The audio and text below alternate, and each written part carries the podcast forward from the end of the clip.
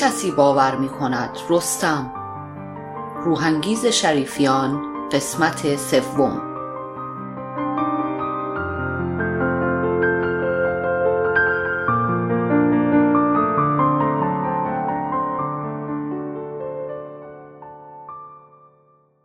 کاش می توانستیم در قطارهای در حال حرکت باشیم و جز یک بلیت دائمی نداشته باشیم.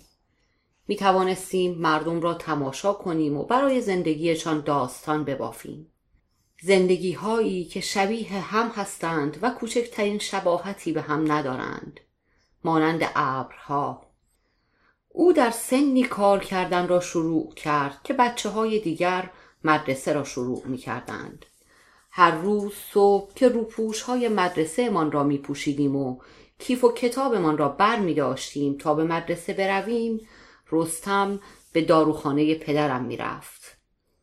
همه به او که مجبور نبود تمام روز روی نیمکت بنشیند و به درس گوش بدهد مشق بنویسد و درس حاضر کند حسادت می کردیم. بچه ها قدر خوشبختی هایی را که دارند نمی‌دانند. ماندنش اما در داروخانه طولی نکشید بوی دارو حالش را به هم می‌زد به آن حساسیت داشت. برای حساسیتش کتک سختی از پاپا خورد. باور نمی‌کردند یک بچه دهاتی بتواند به چیزی آن هم به بوی دارو حساسیت داشته باشد. باور کردن اینکه تنبل است و نمی‌خواهد کار کند برایشان راحت تر بود. اما کتک فایده ای نداشت. دست خودش نبود. پدرم گفت نمی شود آقا. این بچه نمی تواند اینجا بماند. در خانه به مادرم غور می‌زد. پدرت که نمی تواند به همه زور بگوید. بعضی ها این اند بوی دوا حالشان را به هم می‌زند. دست خودش نیست حالش به هم می‌خورد. کار نمی‌تواند بکند. برای داروخانه من خوب نیست. مردم فکر می کنند معتاد است مریض است. من زامن بچه مردم نمی شوم.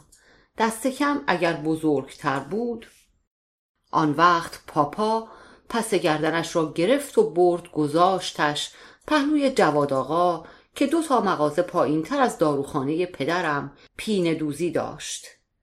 خال ما هم یک روز جواد آقا را می بیند و می‌گوید این رستم چقدر برایت کار می کند خانم کار که چه عرض کنم؟ انقدر کوچک است که کفش را نمی‌تواند در دستهایش بگیرد. خب پس لازم نیست هر روز نگهش داری. یکی دو روز در هفته بس است. روزهای دیگر بفرستش برود خانه. خانم والا من حرفی ندارم. برای اینکه روی آقا بزرگ را زمین نیندازم قبولش کردم. همین یک دکان به پایی بیشتر نیست. میدانی که بچه به این کوچکی را اگر ببینند ازش کار می‌کشی جریمت می‌کنند. خانم ما که نمی‌توانستیم روی حرف آقا بزرگ حرف بزنیم. ما کوچک آقا بزرگ هستیم. این بچه هم کاری ازش بر نمی آید حالش هم به هم می‌خورد. نمی‌دانم چه دردی دارد. از من گفتن میآیند و در دکانت را میبندند. خانم تقصیر ما که نیست. بیایند ببندند. تازه خانم این دکان ما چه قابلی دارد؟ این حرف ها چیست جواد آقا؟ خودت میدانی که زحمت همه کفش های ما با شماست. بدون شما کار این محله نمیچرخد. فقط حواست باشد این بچه را نباید تمام روز ته دکان زندانی کنی یکی دو ساعت که کار کرد بفرستش برود خانه. خانم به پیغمبر من حرفی ندارم. فقط اگر آقا بزرگ بفهمد تو بچه را بفرست خانه. من به آقا بزرگ می‌گویم. آن را بگذار به عهده من. از آن بابت نگران نباش. جواد آقا هم که از ترس پاپا و گفته های خال ما هم گیج شده بود و دیگر تکلیف خودش را با بچه ای که کاری هم نمی‌توانست برایش بکند. نمی‌دانست و جرأت نمی‌کرد آنطور که رسمش بود و دلش می‌خواست از او کار بکشد هر طور بود به این بهانه که پسر خودش را سر مغازه آورده عذرش را خواست. پاپا بار دیگر پس گردنش را گرفت و به داروخانه پدرم برد و با افتخار اعلام کرد که چنان گوشش را چرخاندم که حال به هم خوردن یادش برود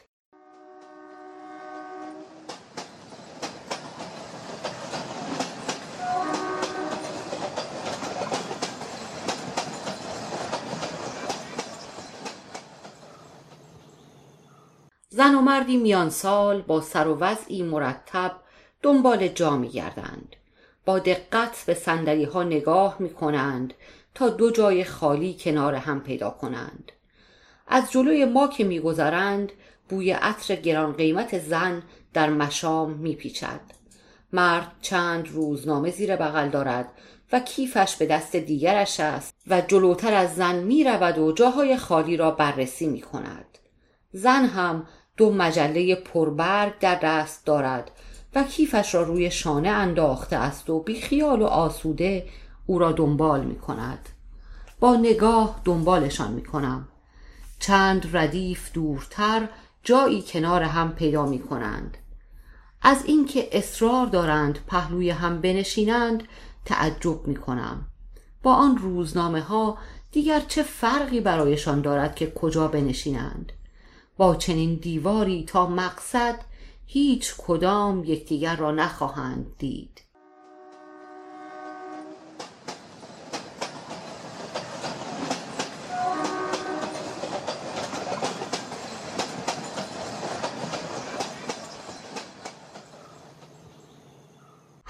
آخر اسفند ماه است. هوا بار دیگر بوی عید گرفته است. شهر غرق شکوفه است و همه جا در کار خانه تکانی اند.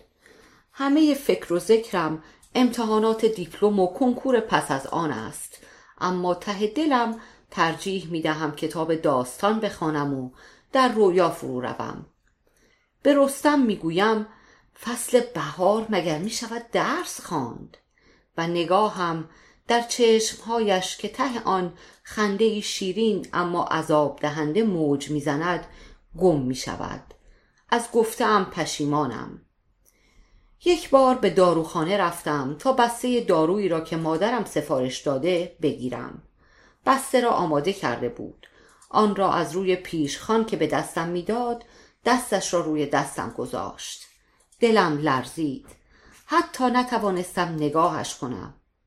گفت اگر می‌دانستم خودم برایت می آوردم گفتم مال من نیست راه هم هم که دور نیست.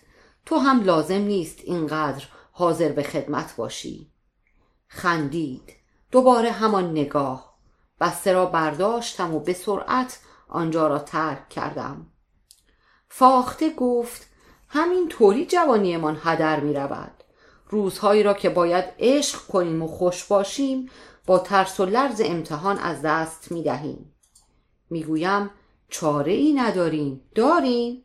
تو هم لازم نیست اینقدر از عشق دم بزنی. چرا این روزها با همه دعوا داری؟ اگر دوا می‌خواهی برو دواخانه. دیروز هم نزدیک بود با رستم دعوا کنم.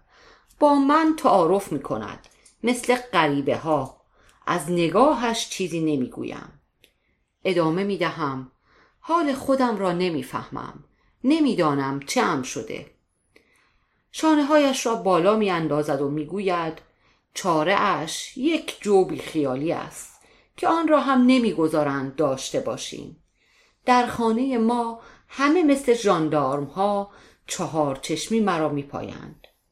تو را دیگر چرا؟ تو که مشکلی نداری. حالا اگر من یک چیزی بگویم. نه اینکه هر سال شاگرد اول نمی‌شوی. بمیرم برایت که خیلی جای قصه داری. ترس من از کنکور است. ترس که نگو. مشکل مادرجان من هم همین است. او هم اگر کاری نداشته باشد مهران کوکش می کند چون او قبول شده من اگر قبول نشوم وا ویلا. تازه این یک ساعت گویندگی تو رادیو انگار خار است و به چشمش می رود نمی‌دانم چه ضدیتی با این یکی دارد. تقصیر خودت است. اگر می توانستی جلوی زبانت را بگیری نگاه فاخته به زندگی هر چیزی را فریبنده تر از آنچه بود جلوه می‌داد. همان داستان قاز بودن مرغ همسایه بود. از رادیو داستانهایی تعریف می کرد مانند سریال های تلویزیونی. برایمان از گوینده هایی می گفت که تنها از طریق صدا می شناختیم و تشنه دانستن جزئیات زندگیشان بودیم. از خراب شدن برنامه ها و هزار و یک چیز دیگر. چنان با آب و تاب تعریف می کرد که با دهان باز چشم به او می دوختیم و خودمان را در همان حال و هوا حس می کردیم مکسی می کرد و می گفت من نباید این چیزها را برای شما بگویم. آنها همکارهایم هستند. شما بالاخره مرا از کارم بیکار می کنید بعد هم هرچه اصرار می کردیم فایده ای نداشت. راهش را می گرفت و می رفت و وعده می داد که در فرصت بعدی آن هم شاید. برادرش به او حسادت می کرد همانطور که ما به او حسادت می کردیم دنیای او رنگی داشت متفاوت با دنیای ما. رنگ های دنیای او درخشان بود پر رنگ بود شفافتر بود. به فکر هیچ کداممان نمی رسید اگر در موقعیت او بودیم آیا می توانستیم مانند او باشیم؟ بعضی استعداد شادی را دارند و این ظرفیت در فاخته به حد رشکنگیزی فراوان بود. می گفت از وقتی بابا مرده مادرم چهار چشمی مواظبم است. مهران هم خودش را یک پا بابای من می داند. رادیو رفتن را هم با یک شرط قبول کرده که لطمه ای به درسم نخورد.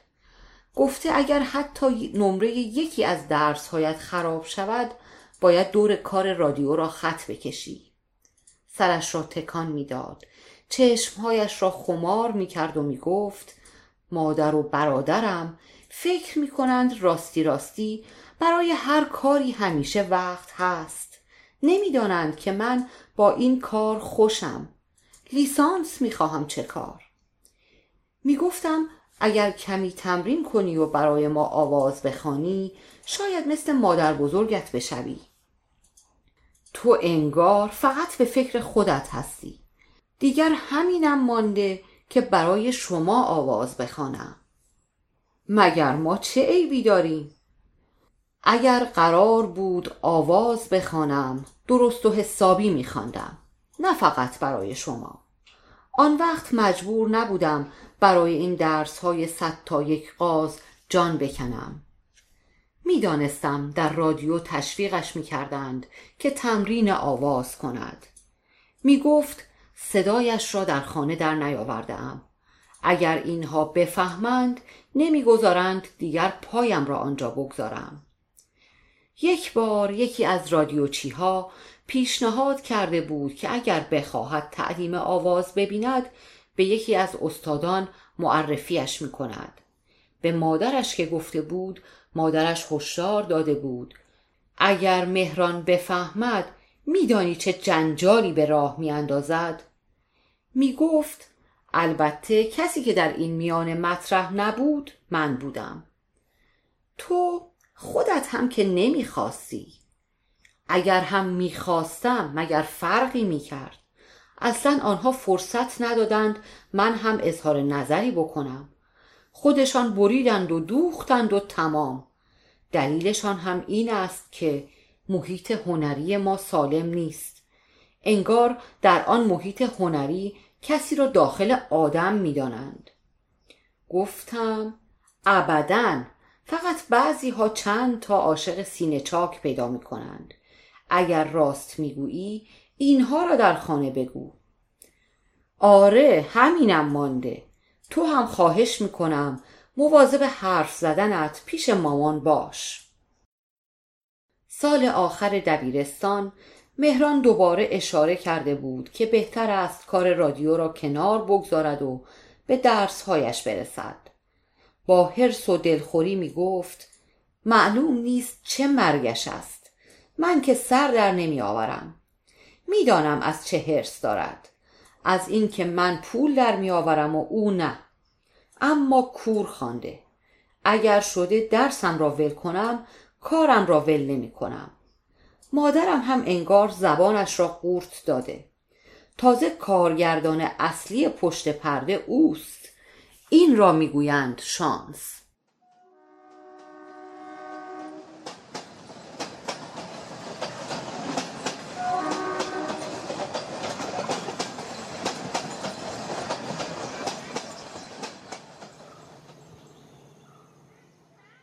در ایستگاهی میان راه توقف کرده ایم. ده دقیقه از وقت حرکت قطار گذشته است. این قطارها معمولا برنامه هایشان دقیق و سر وقت است. جهان روزنامه را کنار می‌زند و می‌پرسد ambiance یعنی چه؟ می‌گویم ambiance فرانسوی است یعنی اتمسفر جو محیط. مشکل جهان یاد گرفتن زبانهای جدید است. مشکل من هم یاد گرفتن زبانهای جدید. اما برعکس او. به این دلیل همراه او دور جهان گشتم تا بتواند جایی مستقر شود. او زبان فرانسه را دوست نداشت و می گفت یاد گرفتن آن غیر ممکن است و ظاهرا همه آن را به فراموشی سپرده است. اما من پس از شش ماه آنقدر به آن تسلط پیدا کرده بودم که بتوانم در امتحان ورودی دانشگاه قبول شوم جهان می گفت فرانسه زبان منطقی نیست و یاد گرفتنش به زحمتش نمی ارزد. گفتم باور نمی کنم این حرف را می‌زنی. چرا؟ آخر تو و آن همه منطقی که پایبندش هستی این چه ربطی به فرانسه دارد؟ برای اینکه هر زبانی ارزش و منطق خودش را دارد. وقتی آن را یاد بگیری و بتوانی با آن حرف بزنی زیباییش را حس می کنی هر زبانی بله اما فرانسه نه. در اینکه فرانسه زبان مشکلی است حرفی نیست. اما یکی از زیباترین زبانهای دنیاست. این را که نمی شود نفی کرد. تازه اگر اینطور است چرا اینجا را انتخاب کردی؟ چشمهایش را تنگ کرد. لبهایش را به هم فشرد. راستش خودم هم نمی‌دانم. شاید برای اینکه نزدیک بود. نزدیک ایران و برای ما ایرانی ها جذابیت خاصی داشت. زبان بهانه ای بیش نبود. خواهر جهان که همراه شوهرش به آمریکا رفته بود پس از یک سال مادرش را هم برد. جهان تصور می کرد که با رفتن به آمریکا همگی دور هم جمع خواهیم بود و آینده کاریش در آنجا بهتر خواهد بود. من ترجیح می دادم در فرانسه بمانم و درسم را تمام کنم. اما به ناچار همراه او راهی آمریکا شدم. دلم را به این خوش کرده بودم که آمریکا افق جدیدی برایمان خواهد بود. یاد گرفتن زبان هم مشکلی نبود. به هر حال همه ما انگلیسی در مدرسه خوانده و با آن آشنا بودیم. می توانستیم با گذراندن یک دوره کلاس های فشرده زبان گلیممان را از آب بیرون بکشیم. از پاریس یک دنیا خاطره یک زبان زیبا و یکی دو دوست همه آن چیزی بود که همراه داشتم. نه حسرتی نه خیال بازگشتی. اما جهان آمریکا را هم نپسندید. هنوز دو سال نگذشته بود زمزمه را شروع کرد که اینجا دنیای آشفته است. دنیای ماشینی است و انسان در آن ارزشی ندارد. من حتی دلم نمی‌خواهد بچه هایم در این محیط بزرگ شوند. گفتم کدام بچه؟ هنوز که بچه ای در کار نیست. درس من چی؟ گفت کار من مهمتر است. باید بتوانیم زندگیمان را بگذرانیم. تو هم می توانی درست را ادامه بدهی. هیچ چیز مانع از آن نیست. دیگر نمی‌دانستم تا چه اندازه به حرفی که می‌زند اعتقاد دارد و من و درسم چه اهمیتی برایش داریم. اصلا اهمیتی داریم. گفتم آن وقت که درسم را شروع کردم یک قرن پیش بود. حالا سر کلاس خدا می‌داند بچه ها چقدر با من تفاوت سنی خواهند داشت. از این گذشته آن همه اشتیاق برای نزدیک بودن به خواهرت چه شد؟ دنیا امروز کوچک شده. هر بار بخواهیم می توانیم با یک پرواز چند ساعته آنها را ببینیم. سرم را تکان دادم. احتیاجی نبود اشتباه بودن تصوراتش را به او گوش زد کنم. باهوشتر از آن بود که به آن آگاه نباشد. گفتم همراهت نمی آیم میمانم تا درسم را تمام کنم. نمی توانست گفتم را باور کند. خودم هم باور نداشتم. گفت منظورت را نمی‌فهمم. منظورم ساده است. میمانم تا درسم را تمام کنم. چند سال به تمام شدن درست مانده؟ چند سمستر دیگر باید برداری؟ مهم نیست. می‌خواهی کجا زندگی کنی؟ خرج زندگی را کی می‌دهد؟ خودم کاری پیدا می‌کنم. به همین آسانی اگر تهران مانده بودم الان دکتر شده بودم. هر کشوری یک سیستمی دارد. می‌فهمی این چیزها چقدر سخت است؟ چقدر می‌تواند کارم را عقب بیاندازد؟ دست کم انگلیسی زبان روز دنیاست و مجبور نیستی زبان دیگری یاد بگیری. خندیدم و گفتم زبان شب دنیا و روز جهان است. اصلا مگر قرار نبود به ایران برگردیم؟ اگر به ایران برگردم اول باید به سربازی بروم.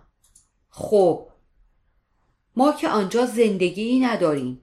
سربازی رفتن من یعنی دو سال سرگردان بودن. با همه محدودیت های زندگی آنطوری. خب باید صبر کنم تا وقتی که از سن سربازی رفتنم بگذرد. منظورت این است که هر آدم تحصیل کرده ای برای اینکه به سربازی نرود از رفتن به مملکتش منصرف می شود تا وقتی قانون بر این قرار است چاره ای نیست. حقوقی که سربازی به من می دهد خرج یک هفته من هم نمی شود سن سربازی نرفتن چه سن نیست؟ آن را هم درست نمی‌دانم. به این می‌گویند وعده سر خرمن.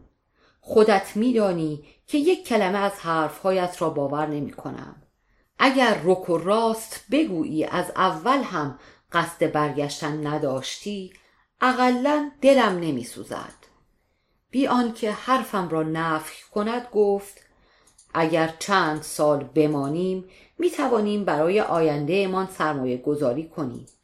آمریکا آینده ای برای ما به عنوان خارجی ندارد. نمی‌دانم در انگلستان چطور خارجی نخواهیم بود. انگلیس فرق می کند دنیای متمدن و جدیدی است. جهان جدید نیست؟ خندید. و در حالی که دستش را دور شانه هایم میانداخت گفت تو که مرا تنها نمی‌گذاری. تو که با من میآیی. آن وقت برای بار سوم درسم را نیمه کاره رها کردم و همراه او رفتم. در حالی که حس بلا تکلیفی و پشیمانی بر ذهنم چون یک سؤال بی جواب و یک لبخند پرتمسخر فشار می آورد. زمانی که سرانجام در لندن مستقر شدیم دیگر به راستی نمی‌دانستم با درس پاره پاره هم چه بکنم. در انگلیس کارها به قول معروف دیر و زود دارد اما سوخت و سوز ندارد. دنباله درسی را که در ایران و فرانسه و آمریکا خوانده بودم توانستم در انگلیس به پایان برسانم. اما می‌دانستم که بازگشتمان به ایران خواب و خیالی بیش نخواهد بود بنابراین دست کم باید به یکی از آرزوهایم جامعه عمل می پوشندم. باید داروساز می شدم همانطور که به تو قول داده بودم به فاخته می گویم یک مرد می تواند بیان که عقیده ای در موردی ابراز کند تو را از کاری که در پیش داری منصرف کند. لبخند می‌زند و می‌گوید منصرف کلمه ظریفی است. یک مرد می‌تواند از کاری که می‌خواهی انجام دهی بیزارت کند. فقط یک مرد عقیده اش را طوری بیان می کند که با مخالفت کردن تفاوتی نداشته باشد. می‌گویم سخت ترین نوع زندگی زندگی در ظاهر چنان آراسته است که حتی خودت هم ندانی از چه چیز می‌توانی ناراضی باشی. منتظرم بگوید برو و قدر زندگیت را بدان. سالهاست تکیه کلامش این یک جمله است. برو قدر زندگیت را بدان. هر بار می‌خواهم برایش درد دلی بکنم سری تکان می‌دهد و می‌گوید آه قدر زندگیت را بدان. کار که می‌کنی استقلال خودت را داری. در بهترین جای دنیا هم زندگی می‌کنی. یک بچه هم که بیشتر نداری. قصه ای هم که برایش نداری. پس قدر زندگیت را بدان. تو تنها کسی بودی که هیچ وقت به من نمی گفتی برو قدر زندگیت را بدان.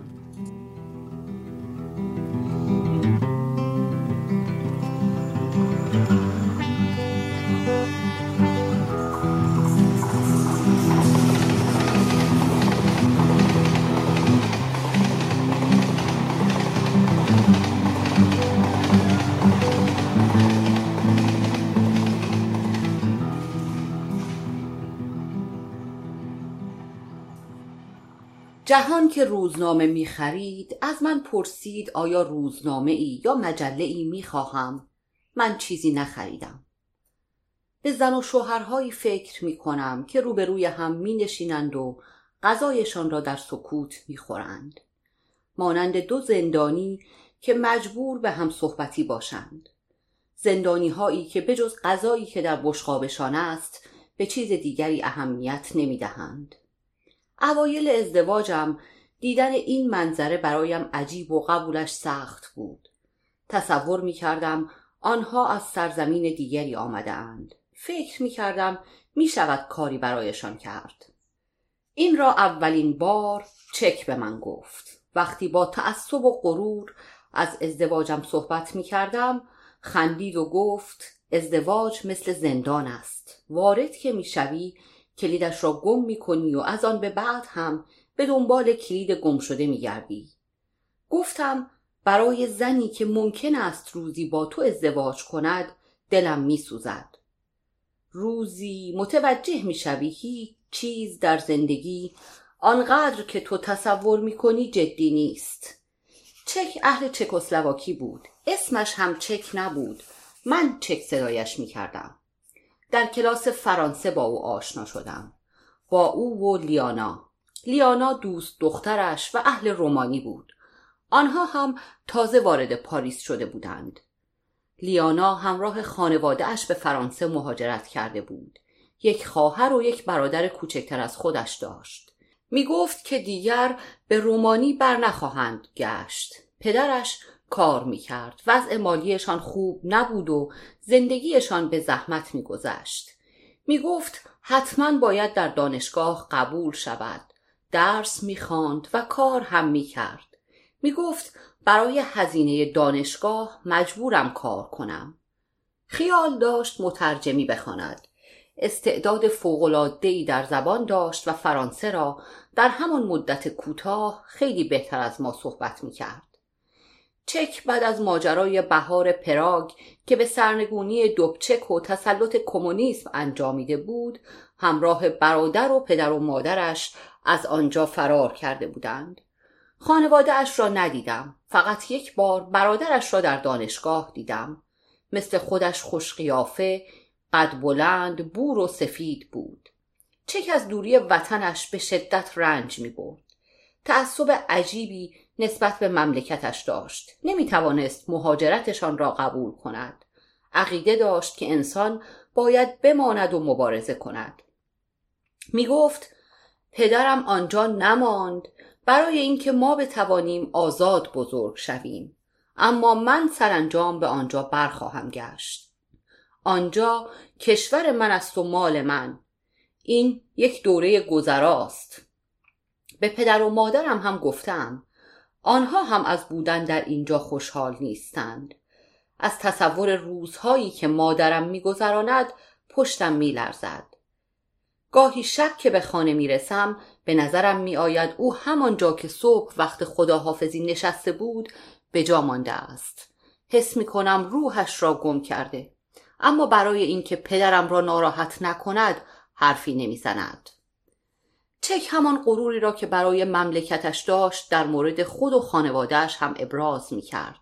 خودش را یک سر و گردن بالاتر از دیگران می‌دانست و می‌گفت امکانات و پیشرفت اینجا برای من تا آن زمان خوب است که بعدا برای کشورم کارساز باشد. ما هر دو به هم نیاز داریم و بدون یکدیگر دوام نمی آوریم لیانا می خندید و می گفت اینها همه خیالات واهی است. غرور ندانستن است. من که دیگر به آنجا بر نمی گردم آدم یک بار به دنیا می آید و یک بار زندگی می کند و در این فرصت باید خوش باشد. این حرف ها که تو می‌زنی بچگانه است. پدر من توصیه کرده هرگز دور سیاست نگردیم و فکر بازگشت را نکنیم. چک نمی توانست از بازگو کردن زیبایی ها و بینظیر بودن کشورش خودداری کند. لیانا میخندید و حرف او را قطع می کرد و رو به من می گفت بگذار من برایت بگویم. آن وقت به حالت نمایشی دستهایش را تکان می‌داد و می‌گفت یادت نرود که چکسلواکی از دو بخش چک و اسلواکی تشکیل شده. جنگل های فراوانی دارد. آب و هوایش در زمستان سرد و تابستان گرم است. یعنی که بهترین است. چک نگاهش می‌کرد و او ادامه می‌داد. معادن فراوانی دارد و صنعت پیشرفته.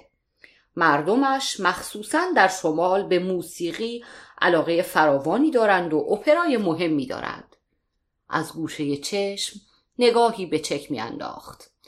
اما الان در دست کمونیست ها اسیر است و منتظر است ایشان بروند و آنجا را نجات دهند. چک سعی می کرد ساکتش کند. اما او اعتراعی نمی کرد و می گفت ما اگر زرنگ باشیم باید به فکر خودمان باشیم و گلیم خودمان را از آب بکشیم. سیاست را به سیاست بازها واگذار. چک اخ می کرد و می گفت چیزی که من می گویم ربطی به سیاست ندارد. من برای توصیف برتری ها و زیبایی های کشورمان با او هم داستان می شدم. لیانا گوش می کرد سرش را تکان می داد و می گفت همه اینها که شما می گویید روی یک کره واحد قرار گرفته و شما خودخواه ترین فاشیست روی زمین هستید. چک از شنیدن کلمه فاشیست صورتش برافروخته شد و فریاد زد به من نگو فاشیست تو دیگر باید بدانی که فاشیسم با ما چه کرده لیانا گفت به نظر من وطن پرستی یعنی نجات پرستی و نجات پرستی به هر شکلی غلط است چک پرخاش کرد پس تو وطنت را به اینها میفروشی؟ یعنی چه که وطنت را میفروشی؟ من دارم زندگی می‌کنم حالا که پدر و مادرم مرا به اینجا آورده اند بهترین راه این است که از فرصتی که دارم استفاده کنم ممکن بود اگر در وطنم میماندم آدم بیکاره ای می شدم. من به یک فرانسوی که نگاه می کنم هیچ تفاوتی در او با یک رومانیایی نمی بینم و هیچ تعصبی حس نمی کنم. برای همین هم دلم می‌خواهد در بهترین جای ممکن زندگی کنم و بهترین استفاده را از زندگیم ببرم هر وقت هم از فرانسه حوصله سر رفت و جای بهتری پیدا شد می‌روم آنجا. ما مهاجرها بهترین راه زندگی برایمان یک جا نماندن است. اینجا زمین خداست و ما هم بنده های خدا. اما دلتنگی چک برای کشورش عمیقتر از آن بود که استدلال لیانا را بپذیرد. سرش را با تأسف تکان می‌داد و می‌گفت اگر کشورم را پاره پاره نمی کردند اگر اینقدر زور و بیداد نبود بیشک پدرم آنجا را رها نمی کرد. آن وقت ما زندگی متفاوت و بهتری داشتیم. کاری که پدرم اینجا می کند برای تأمین خانوادهش است. این کار برایش ارجی ندارد و می تواند یک مرد را از پا بیاندازد مادرم را حس می کنم. اگر عشق آنها به یکدیگر نبود دوام نمی آوردند. آنها خوب می‌دانند که چه گنجی را پشت سر گذاشتند. ما در پراگ دارای یکی از بهترین دانشگاه ها هستیم. چه نیازی است که اینجا باشیم؟ چک عاشق دورژاک بود و او را بزرگترین موسیقیدان اروپا می‌دانست. می‌گفتم مگر کارهای بتهوون را گوش نداده ای؟ بتهوون به جای خود اما اگر به کارهای دورژاک گوش کنی به کنسرت با ویولونسلش به سنفونی هایش آن وقت می‌فهمی من چه می‌گویم. آهی می‌کشید و ادامه می‌داد. حتی تو هم نمی‌توانی بفهمی من چه می‌گویم. می‌گویم حالا دیگر چرا فهم مرا زیر سوال می‌بری؟ می‌گوید برای اینکه تو با انتخاب خودت آمده ای و احتمالا در اولین فرصت برمیگردی. می‌گویم احتمالا ندارد. ما صد درصد برمیگردیم. با تأسف سری تکان می‌دهد و می‌گوید از هیچ چیز صد درصد مطمئن نباش. لیانا دستش را دور شانه های او می اندازد و می‌گوید خودش صد درصد برمیگردد اما برگشتن تو را قبول ندارد. راز دوستی و صمیمیت ما این بود که می توانستیم با دست و دلبازی تمامی افتخارات مملکتمان را برای هم بگوییم. لیانا کنار ما می نشست به حرفهای ما گوش می‌داد میخندید و می‌گفت من نمی‌توانم باور کنم که آدم این همه افتخار را ول کند و جای دیگری برود. اگر اینقدر موهبت در کشورتان ریخته اینجا چه می‌کنید؟ چک اعتراض می‌کرد. پدرم نمی‌توانست با حکومت دست نشانده شوروی کنار بیاید. تنها ما نبودیم. بسیاری آنجا را ترک کردند. او خیلی چیزها را نمی‌توانست باور کند. می‌خواست روزنامه نگاری بخواند. می‌گفت در اولین فرصت برمیگردم. به محض اینکه درسم را تمام کنم به پراگ می‌روم. جای من آنجاست. اینجا کاری ندارم. می‌گفت برمیگردم. حتی اگر شده به صورت یک خبرنگار جنگی. اینها را که می گفت دستهایش را با هیجان تکان می‌داد و چشمهایش از غرور می درخشید. کلاسمان که تمام می شد به کافتریای دانشگاه می رفتیم. قهوه می خوردیم و بحث را ادامه می دادیم. لیانا خودش را به او می چسباند و به نقشه ها و آرزوهای او لبخند می زد. یک بار پرسیدم شما کی ازدواج می کنید؟ لیانا با حسرت به او نگاه کرد چک در حالی که از سؤال من تعجب کرده بود دستش را دور شانه های لیانا انداخت و او را به خودش فشرد و گفت ازدواج مانند زندان است. لحظه ای که وارد می‌شوی کلیدش را گم می‌کنی. لیانا با دلخوری خودش را از او کنار کشید و مشتی به شانهاش کوبید. چک خندید و گفت و هرگز آن کلید را پیدا نمی کنی. لیانا دختر خوشگلی بود و من از اینکه آنها خیال ازدواج نداشتند تعجب می کردم. یک بار که در رستورانی نزدیک کلاسمان نهار می خوردیم چک به زن و شوهری که چند میز دورتر از ما نشسته و در سکوت غذا میخوردند اشاره کرد و گفت ببین اینها زن و شوهر نمونه هستند بعد از بیست سی سال زندگی همه اینطوری می شوند. من و لیانا اعتراض کردیم. چک گفت چند نوع ازدواج داریم. یک دسته آنهایی که نسبت به هم عشق واقعی دارند ارزش یکدیگر را می‌دانند و در هر شرایطی کنار هم میمانند یک دسته هستند که نسبت به هم بی تفاوتند و کاری به یکدیگر ندارند زندگیشان از روی عادت است تا علاقه دسته دیگر با خشم و نفرت کنار هم زندگی می کنند و کاری ندارند جز رنج دادن دیگری من و لیانا اعتراض کنان سعی می کردیم او را از سخنرانیش باز داریم گفتم تو این چیزها را از کجا می دانی؟ مگر چند دفعه تا به حال ازدواج کرده ای؟ گفت لازم نیست آدم ازدواج کند تا این چیزها را بفهمد به هر طرف که نگاه کنی پر از این آدم هاست. بعد با خنده شیطنت آمیزی اضافه کرد. تازه من کمی به شما تخفیف دادم چون آن دسته اول نادرند. لیانا گفت مانند پدر و مادر تو؟ دقیقا. پدر و مادر من از نوادرند. به نسل دیگری تعلق دارند که عمرشان سر آمده است. لیانا گفت حالا چرا اینقدر با ازدواج مخالفی؟ مگر کسی خواسته با تو ازدواج کند؟ گفتم لیانا راست می‌گوید مگر کسی خیال ازدواج با تو را دارد؟ خندید و گفت منظور من لیانا نیست.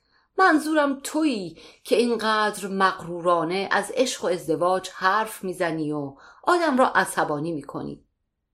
گفتم مثل اینکه نمی‌توانی باور کنی که کسی در نسل ما در ازدواجش خوشبخت باشد. چرا؟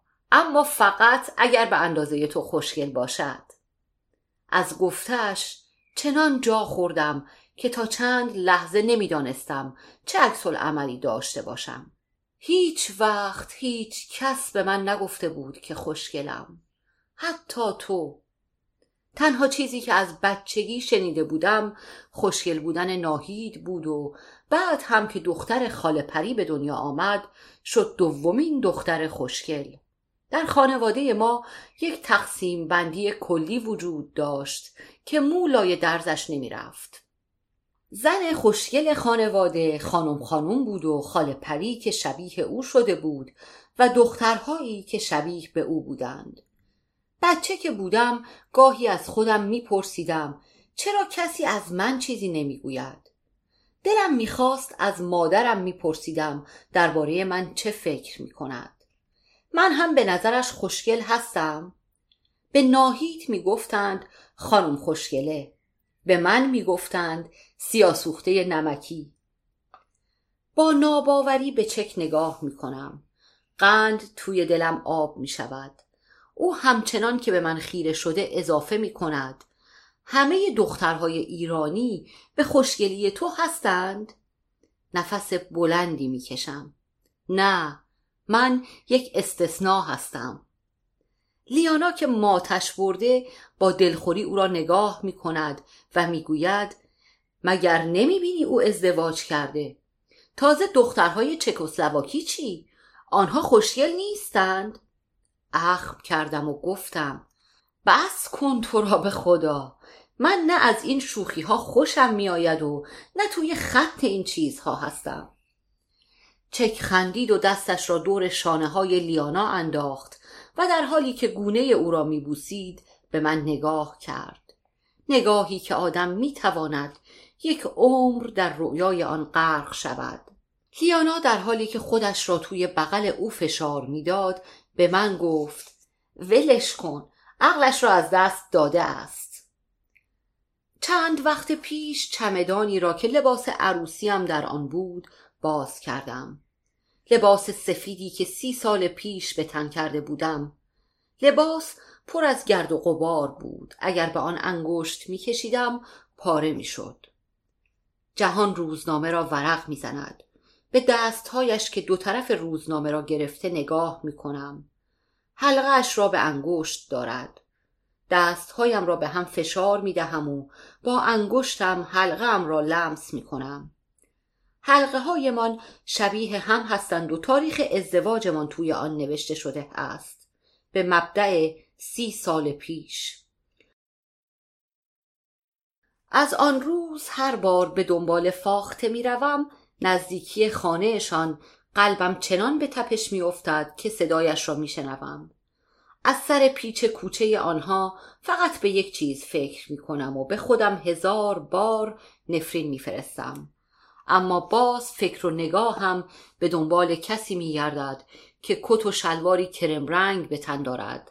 عینک آفتابی زده و دم در خانه فاخته کنار من ایستاده است.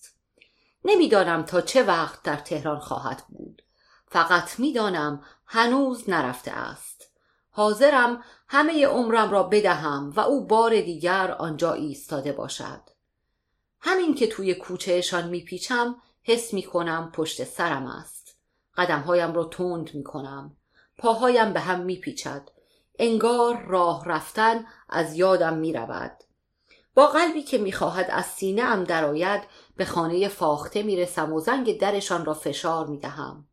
با احتیاط دوروبرم را نگاه می‌کنم. کسی نیست. به خودم می‌گویم دیگر او را نخواهم دید. حتما رفته است. فاخته گفته بود عجله دارد برگردد. حسرت دیدار او حسرتی که به نوعی نیاز تبدیل شده است رهایم نمی کند شش روز در هفته و هر روز دو بار سر راه خانه فاخته گرفتار این هیجان می شوم. در مدرسه به دنیای پرشر و شور جوانی و درس باز می گردم. اما از مدرسه که پا بیرون می‌گذارم و به خیابان و کوچه و خانه آنها نزدیک می شوم دوباره ضربان قلبم شدت می گیرد. از جمعه ها و روزهای تعطیل بیزارم تعطیلات عید هم یعنی دو هفته به هیچ امیدی زندگی کردن. کم کم سر عقل می آیم امتحانات نزدیک است و دیگر نباید به چیزی جز آن فکر کنم. تا اینکه یک روز نزدیک خانه فاخته می بینمش که از آن طرف خیابان می آید قدمهایم را تند می کنم و توی کوچه می پیچم و وانمود می کنم او را ندیدم. آنقدر تند می روم که نزدیک است زمین بخورم. حال خودم را نمی‌فهمم. به من می رسد و سلام می دهد. سرم را بر می. می خواهم بگویم سلام اما صدایی نامفهوم از گلویم در می آید. از خودم از بی ارزگیم بیزار می شوم. قدمهایش را با من هماهنگ می کند و می‌گوید باز هم دیرتان شده این بار بهتر متوجه می شوم که حرف زدنش با دیگران فرق دارد. کلمات را کامل و محکم ادا می کند. آخر هیچ کلمه ای را نمی خورد. به نظرم کمی هم لحجه دارد. حتما به خاطر آن که در فرانسه زندگی می کند و فرانسه حرف می زند. شلوار خاکستری و کت سرمهای شیک پوشیده. بوی اتکلانش را حس می کنم و نزدیک است بیهوش شوم. منتظر جواب من است اما چیزی نمی‌گویم. نمی‌توانم چیزی بگویم. سهر شده ام فقط سرم را تکان می دهم می‌پرسد شما و فاخته هم کلاس هستید؟ آهسته می‌گویم بله. خدا را شکر می کنم که توانسته ام حرف بزنم. می‌گوید من جهان بخش هستم. باز هم نمی‌دانم جهان بخش اسمش است یا نام خانوادگیش کاش می توانستم بپرسم اما جرأت نمی کنم می‌پرسد اسم شما؟ نزدیک است بگویم نمی‌دانم. اگر به تو می‌گفتم که نزدیک بوده اسمم را فراموش کنم حتما می‌گفتی با داشتن این همه اسم باز هم یادت رفته بود؟ خب می توانستی یکی از اسمهایت را بگویی. خدا رو شکر که از این نظر کمبودی نداری. بارها و بارها جلوی آینه تمرین کرده بودم که در روبرو شدن با او چطور خونسرد باشم. اما نتیجه همه شگردها این بود که حتی اسمم را هم فراموش کرده بودم. تازه کدام یک را باید می گفتم سعی می کنم به خودم مسلط شوم و زیر لب می گویم صناعت جمشیدی. معلوم است که متوجه حال من شده. سرش را به سوی من کج می کند می گوید صناعت جمشیدی که اسم فامیلتان است. اسم کوچکتان چیست؟ من من من چند تا اسم دارم. نمی‌دانم چرا این را می‌گویم. کافی بود می‌گفتم پرتو. یا شیرین یا شورا. می‌گوید خب همه اسمهایتان را بگویید. آخر در دلم می‌گویم آخر و زهر مار. می‌گوید آخر چی؟ بدنم خیس عرق شده. می‌گویم پرتو. این کدام یک از اسمهایتان است؟ اسم توی شناسنامه ام مادرم شیرین صدایم می کند بقیه شورا. نفسی می‌کشم.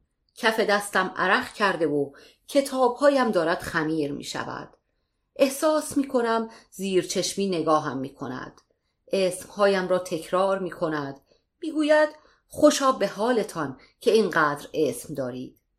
می‌پرسم چرا؟ می‌گوید خیلی خوب است که آدم حق انتخاب اسمش را داشته باشد. لبهایم را به هم فشار می دهم من که حق انتخاب نداشتم. بقیه داشتند نه من.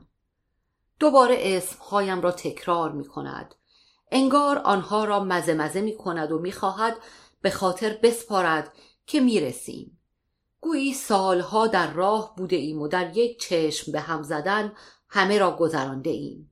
می ایستم او زنگ می زند فاخته در را باز می کند و از دیدن ما جا می خورد فکر می کنم از دیدن قیافه من است. می‌دانم که صورتم سرخ شده است و حالتی گیج دارم. برادرش را صدا می‌زند. به طرف من می آید و آستین روپوشم را می کشد به خودم می آیم همراه او می و فکر می کنم کاش دیگر نبینمش. اینطوری راحت ترم اما سر کوچه نرسیده می‌دانم که حاضرم همه زندگیم را بدهم و یک بار دیگر او را ببینم. فاخته می‌گوید حالا نوبت توست. ماها اگر عاشق کسی می شدیم که بیشتر در دسترسمان بود بهتر نبود. آخر عقل ما کم نیست. او عاشق پسر یکی از دوستانشان بود. پسرک پس از دیپلم دبیرستان به آمریکا رفته و فاخته دیگر خبری از او نداشت.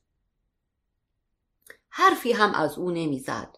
اگر هم میپرسیدم می‌گفت ولش کن حوصله ندارم. عشق و عاشقی های بچگی را باید فراموش کرد.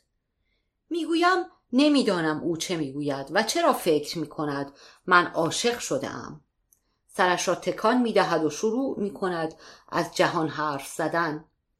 با اینکه دلم آب می شود اما دستم را جلوی دهانش می گیرم و می گویم بس کن. من علاقه ای به دانستن این چیزها ندارم. اما او تا مدرسه کچکج و رو به من راه می رود سؤال پیچم می کند می گوید من که می‌دانم. اگر اعتراف نکنی بهش می‌گویم. کنارش می‌زنم و می‌گویم چرا اینقدر چرت و پرت می‌گویی؟ من که نمی‌دانم منظورت چیست. دست بردار نیست. تا دم در مدرسه اشکم را در میآورد. می‌گویم ولم کن دیگر با من حرف نزن. تا پایان روز نگاهش نمی کنم مدرسه که تعطیل می شود بی آنکه منتظرش شوم راه میافتم. سر خیابان نرسیده ام که خودش را به من میرساند و ساکت کنارم راه میافتد. سر پیچ کوچهشان زیر گوشم می‌گوید اگر هنوز خانه ما باشد میایی تو؟ بی آنکه جوابش را بدهم از او جدا می‌شوم همانجا می ایستد و پیش از اینکه توی خیابان پهلویی بپیچم فریاد می‌زند فردا صبح بیا دنبالم. منتظرت هستم. باشد.